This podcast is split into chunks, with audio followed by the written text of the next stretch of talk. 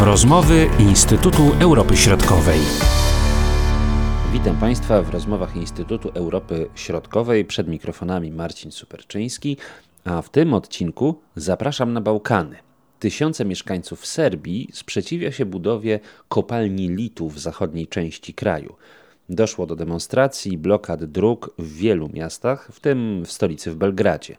Oburzenie społeczeństwa spowodowała nie tylko sama inwestycja, która miałaby być przeprowadzona na terenach o dużych walorach przyrodniczych, ale także zmiany prawne. Przede wszystkim chodziło o możliwość bardzo szybkiego wywłaszczenia z terenów, gdzie kopalnia miałaby powstać. Inwestycje miałaby przeprowadzić firma Rio Tinto, która jest jednym z największych koncernów wydobywczych na świecie. Sam lit jest wyjątkowo cenny i użyteczny w elektronice, zwłaszcza w perspektywie rozwoju rynku aut elektrycznych. Na ten temat rozmawiamy z kierownikiem Zespołu Bałkańskiego Instytutu Europy Środkowej, doktorem habilitowanym Konradem Pawłowskim. Witam Cię, Konradzie. Dzień dobry, witam Państwa. Witam Cię, Marcinie. I może rozpocznijmy od wprowadzenia i wyjaśnienia, jaką firmą jest Rio Tinto i co robi w Serbii. Rio Tinto w Serbii jest 20 lat. Szukałem informacji, kiedy ta firma się pojawiła. To już pierwsze przejawy jej działalności to rok 2002. Potem 2004 rok Rio Tinto, w zasadzie Rio Sava, spółka córka, znajduje substancję wyjątkową, jadaryt, związek litu, boru i jeszcze, jeszcze paru innych substancji chemicznych i to jest wyjątkowy minerał, który e, właśnie został odkryty w Serbii, w zachodniej Serbii. No i powiedzmy od 2004 roku rozpoczynają się prace związane z badaniami, ile tego jest. No i właśnie w 2017 roku przyspieszenie porozumienia między stroną rządową a Rio Tinto i w zasadzie ta dzisiejsza sytuacja, te protesty, o których pewnie zaraz porozmawiamy, to jest efekt przyspieszenia tego procesu budowy kopalni litu właśnie w, w, zachodniej Serbii, w dolinie rzeki Jadar. To bardzo piękne tereny, um, zalesione, też tereny rolnicze. Historycznie to, to jest miejsce, gdzie partyzanci Titi się bronili, to też takie ciekawe historyczne odniesienie. To jest zachodnia Serbia, niedaleko granicy z Bośnią. Wszyscy wiemy, lit to jest, jest to surowiec, powiedzmy surowiec przyszłości, surowiec, który wykorzystuje się chociażby do produkcji e, baterii w telefonach komórkowych, ale nie tylko, bo baterii do samochodów elektrycznych, więc można byłoby powiedzieć, że projekt Rio Tinto, czyli wydobycia te, tego litu i boru w, w Serbii Zachodniej, no to jest projekt przyszłości. E, strona rządowa wyraźnie tutaj przypisuje tej inwestycji taki strategiczny charakter, wskazując, że to jest element też no, tej zielonej agendy, że zielony ład zamiast węgla będziemy pozyskiwali tę energię, czy wykorzystywali inne źródła energii, tutaj jako element powiedzmy no, przenoszenia tej energii. Wskazuje się, że jest to projekt nowoczesny, projekt przyszłości wpisywany w, powiedzmy w rozwój tej zielonej agendy, natomiast przeciwnicy twierdzą, że jest to właśnie czarna czarna strona y, tej zielonej, odnawialnej energii, powiedzmy, dlatego że ktoś będzie miał lit y, i samochody elektryczne, a ktoś inny będzie miał odpady toksyczne. No i właśnie ten ktoś inny to, to właśnie są Serbowie dzisiaj, bo ta kopalnia ma powstać w Serbii, jako jedyna tego typu kopalnia właśnie w Europie. Te protesty, do których doszło w ostatnim czasie w Serbii, to oczywiście sprawy związane z ekologią, ale także, nie zapominajmy, z polityką Przypomnijmy, w przyszłym roku w Serbii odbędą się wybory. Bezpośrednią przyczyną jest kwestia ekologii, y, ale one mają też duży, duży podtekst polityczny. Ja bym powiedział, że one wynikają trochę ze zmęczenia sytuacją, która istnieje w Serbii y, od wielu lat. W Serbii rządzi serbska partia postępowa, rządzi prezydent Aleksander Vucic. No i powiedzmy zmęczenie, mam wrażenie, pewnym, y, pewną sytuacją polityczną, to jest y, tło polityczne tych protestów. Ale zacznijmy od początku. Rozmowa na temat Rio Tinto to nie jest tylko obecny rok, już w zeszłym roku były lokalne protesty, bo spodziewano się, że że, że to będzie szło w tą stronę. I y, cóż, organizatorami tych protestów, które, które i w lipcu miały miejsce takie protesty w Belgradzie, takie powiedzmy kontrolne protesty. Pierwszy wielki protest w ostatnim czasie miał miejsce 24 listopada, przed decyzjami ważnymi w, Zgromadzeniu Parlamentarnym Serbii. W Skupsztynie właśnie przyjęto dwie nowelizacje ustaw, może o czym za, za moment, y, i y, protestowali no, przeciwnicy projektu budowy kopalni litu w, w zachodniej Serbii, czyli można byłoby powiedzieć, powiedzieć, że organizatorem protestu są stowarzyszenia ekologiczne, partie zielonych, stowarzyszenia, ruchy. To jest konglomerat no, ponad 40 różnych organizacji, które powiedzmy taka zielono-lewicowa koalicja, która za cel stawia sobie oczywiście przede wszystkim ochronę fauny, flory Serbii przed no, nadmierną eksploatacją, bo, bo to, jest, to jest wyraźnie powiedziane. Jednym z liderów tego nurtu jest Aleksander Jowanowicz Ciuta, lider takiego powstania ekologicznego. To jest ekolog po prostu. Natomiast y, no, w tle tych organizacji y, ekologicznych też są jakieś ambicje polityczne, no bo, no bo część z nich na przykład jak nie damy, ruch Nie Damy Belgradu, też uczestniczący, czy Razem za Serbię, no bo już Zelenowicia, partia polityczna, no to są, to już są organizacje polityczne. W zasadzie powiedzmy władza mówi tak, że to jest, to jest tylko pretekst, to są protesty polityczne, więc tak, no na pewno ta polityka się tutaj gdzieś mieści. Pamiętajmy, że w Serbii w kwietniu odbędą się wybory lokalne w Belgradzie, bardzo ważne politycznie wybory i wybory parlamentarne, krajowe, ogólnokrajowe, no i wybory prezydenckie, więc, więc to, co się dzieje, to też jest element pewnej kampanii politycznej. Niewątpliwie. Natomiast jednak no, główną częścią, główną powo głównym powodem tego, co widzieliśmy ostatnio na ulicach y, serbskich miast, no to jest jednak ten protest przeciwko y, budowie kontrowersyjnej kopalni. Rzeczywiście trzeba powiedzieć, że jest to nowatorski projekt. Tutaj wpływ tego wydobycia litu na środowisko jest oceniany różnie. Oczywiście firma Rio Tinto y, ocenia to od strony technologicznej, że jest to wymagające, ale no, damy radę. Będą to nowoczesne technologie, skażenia nie będzie. Y, rząd y, Serbii postrzega to, jak rozumiem, w kategoriach rozwoju ekonomicznego państwa, nowoczesne technologie, być może jeszcze fabryka samochodów elektrycznych, takie się sugeruje tutaj y, powiedzmy korzyści z tego wynikające, ale one są bardzo enigmatyczne na ten moment. Natomiast to skażenie środowiska, no to jest rzecz realna, bo wydobycie tego oczywiście, tych ród, no to jest cały proces technologiczny. Mówimy o wykorzystaniu związków siarki, y, które no, są potrzebne do pozyskiwania tych substancji. Więc, więc w skrócie chodzi o to, że realnym scenariuszem y, jest to, że w wyniku wydobycia tych y, substancji dojdzie do skażenia wody, wód podziemnych, dojdzie do skażenia wód y, płynących, czyli rzeki Jadar, która potem wpada do rzeki Drina, a ta wpływa do, do Sawy, więc nawet do Belgradu mogą te skażenia dopłynąć, jak wskazują y, ekolodzy. I wreszcie skażenia powietrza z różnymi substancjami, bo przecież tam będzie też składowisko odpadów, które powstaną w wyniku pozyskiwania tych, tych różnych ród, prawda? Więc tutaj mówimy o substancjach toksycznych, o związkach siarki, no to jest y, niewątpliwe wyzwanie od strony ekologicznej. Pamiętajmy, że no, ten projekt mniej więcej się szacuje na 50 lat to wydobycie.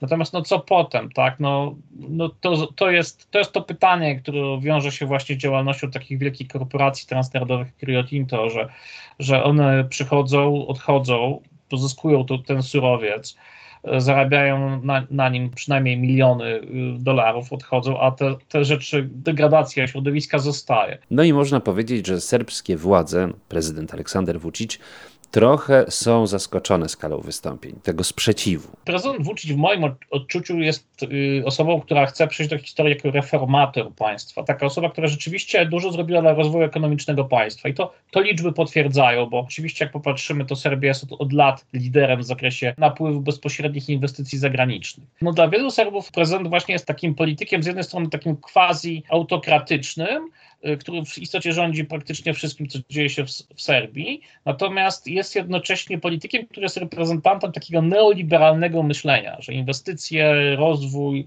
y, ekonomia i tak dalej, miejsca pracy.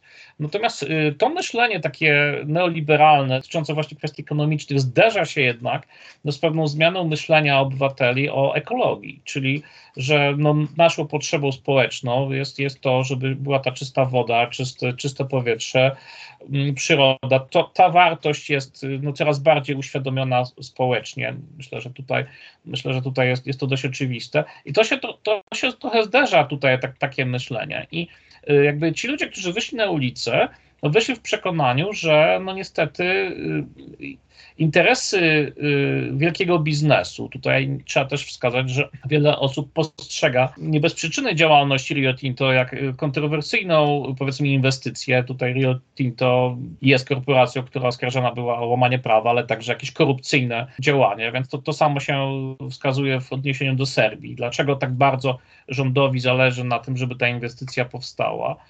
E, czy to tylko są e, kwestie ekonomiczne w skali państwa, czy, czy może jednak to są jakieś niejasne, nietransparentne relacje ekonomiczne, powiedzmy, przedstawicieli władzy? Część obywateli e, Serbii po prostu twierdzili, że, że te interesy jakiejś korporacji transnarodowej przeważają nad interesem publicznym, w ich przekonaniu tych obywateli, przeważają nad interesem publicznym faktycznie że tutaj interes państwa, dobro ludzi, zdrowie, środowisko naturalne jest mniej ważne niż interes jakiegoś prywatnego biznesu. Bo, bo niewątpliwie w tej narracji tych y, osób protestujących to tak właśnie to wygląda, tak oni to przedstawiają. Jeszcze tam doszło do pewnych zmian ustawodawczych, które po prostu ludzi trochę y, wyprowadziły z równowagi. Otóż 25 listopada doszło do zmiany ustawy o referendum i o obywatelskiej inicjatywie ustawodawczej, a 26 listopada, czyli dzień, dzień później, zgromadzenie przyjęło ustawę o wywłaszczeniu. Co było w tych, w tych ustawach? Ustawa o referendum, ona wprowadzała pewne, pewne regulacje dotyczące sposobu możliwości organizacji referendum. W połączeniu z ustawą o wywłaszczeniu stworzyła takie oto wrażenie, że władze ignorując chociażby protest, który był dzień wcześniej, ale nie tylko te protesty były wcześniej, powiedzieliśmy, więc ignorując y, żądania obywateli, żeby nie było tego, tej kopalni litu w Serbii, władze po prostu pchają do przodu e, projekt Rio Tinto i ponieważ ten projekt dotyczący Rio Tinto potrzebuje pewnego no, kontekstu formalno-prawnego, więc zmienia się ustawę referendum po to, żeby na przykład lokalnie zrobić właśnie na tym obszarze, gdzie ta kopalnia powstanie, żeby zrobić referendum, bo jest to możliwe zgodnie z tą ustawą, żeby ludzie zatwierdzili. Wprowadzono poprawki, nie ma cenzusu, nie ma, nie ma konieczności y, spełnienia pewnego, pewnego progu dotyczącego frekwencji wyborczej, więc dzisiaj jest tak, że tyle ile przyjdzie, no to jeśli większość zagłosuje za, to przechodzi wynik referendum, więc obniżono, faktycznie zmieniono zasadę, która no, ułatwia podjęcie decyzji, powiedzmy, w referendum. Ta ustawa o referendum, ona jest ważna w kontekście ustawy właśnie o wywłaszczeniu, bo ta ustawa o wywłaszczeniu w istocie upraszcza bardzo, przyspiesza też y, możliwość wywłaszczenia na cele y, publiczne, czyli chodzi o jakieś y, projekty o, o znaczeniu ogólnokrajowym. No i ona oczywiście przewiduje wywłaszczenie chociażby własności prywatnej, co dla niektórych jest sprzeczne z konstytucją. W skrócie tam wprowadzono takie ekspresowe rozwiązania, chociażby 5 dni od decyzji y, osoba, która, której mieniem miałoby być podlegać właśnie takiemu wywłaszczeniu, musiała się w ciągu 5 dni zadeklarować, jakie jest jej stanowisko. Notabene, gdyby się nie zgodziła z wywłaszczeniem, to ewentualny proces przed sądem administracyjnym nie wstrzymywał procesu wywłaszczania. Więc takie oto radykalne e, rozwiązania prawne, no krótki termin, pięciu dni, no to naprawdę jest bardzo krótki termin. Wywłaszczanie to jedno, ale także ustawa o referendum wzbudzała spore kontrowersje. Ustawa o referendum, która według niektórych osób była pod referendum lokalne, żeby ludzie to przyklepali, żeby nie było, że to władza zdecydowała. Takie mam odczucie, że to właśnie tak to postrzegano. I drugie to właśnie ta ustawa o wywłaszczeniu, która no po prostu, e, powiedzieliśmy, według niektórych łamała e, chociażby podstawowe prawo własności. I w istocie dla ludzi, którzy wyszli na ulicę, to było pokazanie, że władza nie kieruje się interesem naszym, tylko kieruje się interesem jakiejś wielkiej korporacji i po prostu tutaj jest prymat własności prywatnej, tej wielkokorporacyjnej nad interesem publicznym i my będziemy przeciwko temu y, protestować i, i tak, faktycznie, y, tak faktycznie się stało. Natomiast y, te ustawy nie przeszły, co ciekawe. One zostały przyjęte, powiedzieliśmy, 25-26 listopad. Myślę, że, że władza w Serbii, władze się zdziwiły jednak skalą tych protestów ekologicznych, bo nagle się okazało, że najważniejszym przeciwnikiem politycznym nie jest opozycja, w sensie politycznym, tylko właśnie ta zielono-lewicowa ekologiczna koalicja, czyli ekologia stała się najważniejszym dzisiaj przeciwnikiem politycznym SNS-u przed zbliżającymi się wyborami. Myślę, że to było jednak zaskoczenie, że, że ludzie tak zareagują właśnie na, na te zmiany. W każdym razie y, w wyniku tych protestów y, prezydent jednak się wycofał, pojechał do, do, do tam, do jednej z tych miejscowości, gdzie, y, gdzie miały być te i, i no, powiedzmy pokazywał dialog z obywatelami i jednak w skrócie y, zrobiono tak, że 10 grudnia Skupsztyna, czyli Zgromadzenie Serbii przyjęło poprawki do ustawy o referendum. Niektóre rzeczy z niej po prostu tej ustawy wyrzucono faktycznie. Natomiast to, to co powiedziałem, że zniesiono ten element frekwencji wyborczej, te, tego wymogu już nie ma.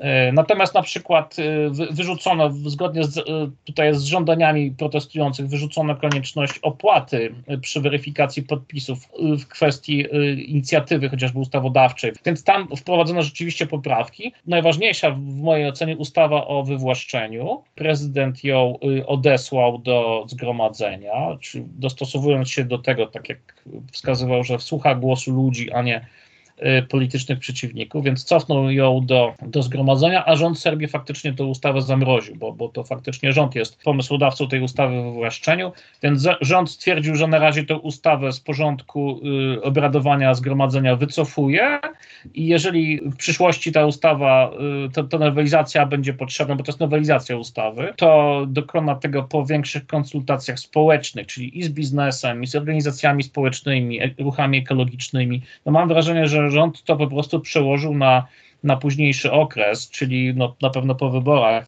Póki co to wycofał się z tej ustawy o wywłaszczeniu, więc to jest sukces y, protestujących w takim sensie. Co ciekawe, jeszcze 16 grudnia y, w miejscowości Loznica, to jest centrum tego, tego całego projektu Jadar, bo, bo, bo to się, ten projekt wydobycia litu to jest projekt Jadar właśnie, tak się nazywa.